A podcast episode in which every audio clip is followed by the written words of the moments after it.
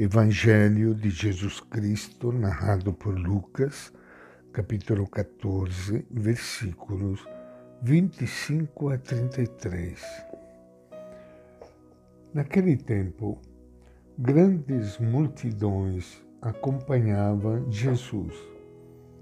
Ele se voltou e lhes disse: Quem vem a mim e não deixa em segundo plano seu próprio pai, mãe, mulher, filhos, irmãos, irmãs, e até sua própria vida, não pode ser meu discípulo.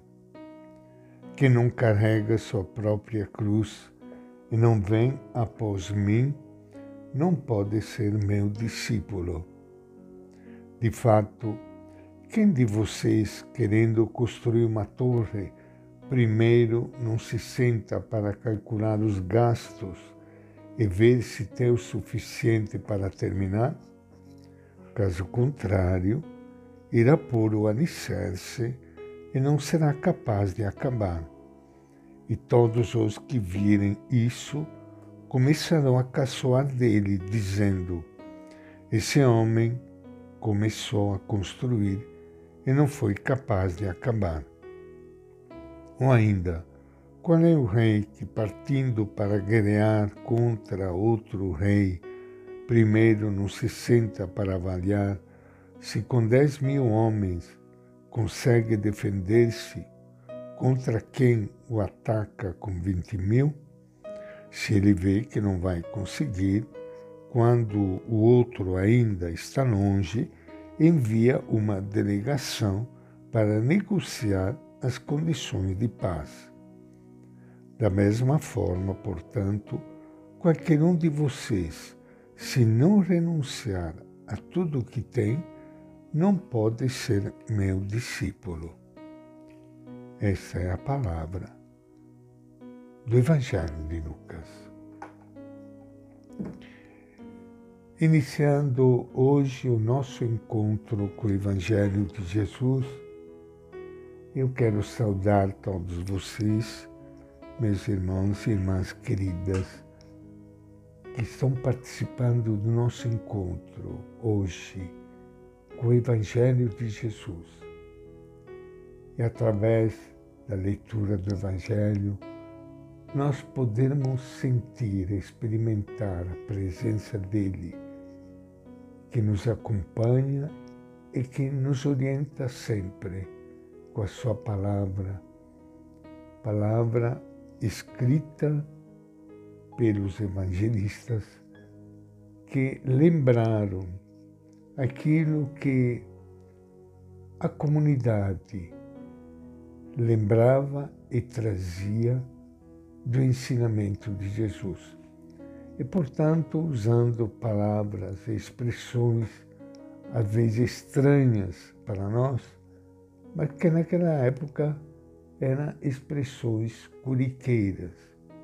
Mas é importante para nós todos que fazemos a leitura do Evangelho todo dia, podermos encontrar o núcleo do ensinamento de Jesus. Os dois exemplos empregados por Jesus na leitura que nós fizemos hoje do Evangelho de Lucas são diferentes, mas seu ensinamento é o mesmo. Aquele que empreende um projeto importante de maneira temerária, sem examinar antes se tem os meios e forças para conseguir o que pretende, corre o risco de terminar fracassando. Nenhum agricultor se põe a construir uma torre para proteger suas vinhas se antes tomar um tempo para calcular se poderá concluí-la com êxito, para não acontecer que a obra fique inacabada, provocando as zombarias dos vizinhos. Tampouco um rei se decide travar combate com um adversário poderoso se antes analisar se aquela batalha pode terminar em vitória ou se será um suicídio. À primeira vista, pode parecer que Jesus está convidando a um comportamento prudente e precavido, muito afastado da audácia com que ordinariamente fala aos seus. Nada mais longe da realidade. A missão que ele quer incumbir aos seus é tão importante que ninguém deve comprometer-se nela de forma inconsciente, temerária ou presunçosa. A advertência de Jesus ganha grande atualidade nestes momentos críticos e decisivos para o futuro de nossa fé. Jesus chama, antes de mais nada, a reflexão madura. Os dois protagonistas da parábola sentam para refletir. Seria uma grave irresponsabilidade viver hoje como discípulos de Jesus que não sabem o que querem, nem aonde pretendem chegar, nem com que meios irão trabalhar.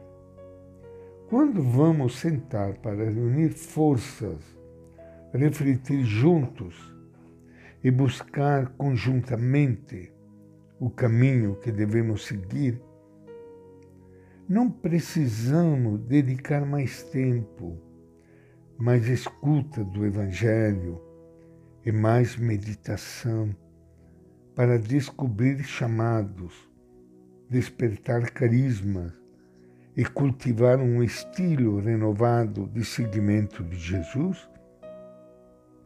Jesus chama também ao realismo. Estamos vivendo uma mudança sociocultural sem precedentes. É possível comunicar a fé neste mundo novo que está nascendo sem conhecê-lo bem e sem compreendê-lo a partir de dentro? É possível facilitar o acesso ao Evangelho ignorando o pensamento, os sentimentos e a linguagem dos homens e mulheres de nosso tempo? Não é um erro responder aos desafios de hoje com a estratégia de ontem? Seria uma temeridade agir nestes momentos de maneira inconsciente. Nós nos exporíamos ao fracasso, à frustração e inclusive ao ridículo de acordo com a parábola, a torre inacabada não faz senão provocar zombarias das pessoas contra seu construtor. Não devemos esquecer a linguagem realista e humilde de Jesus, que convida seus discípulos a ser fermento no meio do povo, o punhado de sal que dá novo sabor à vida das pessoas. E esta é a nossa reflexão de hoje do Evangelho de Lucas.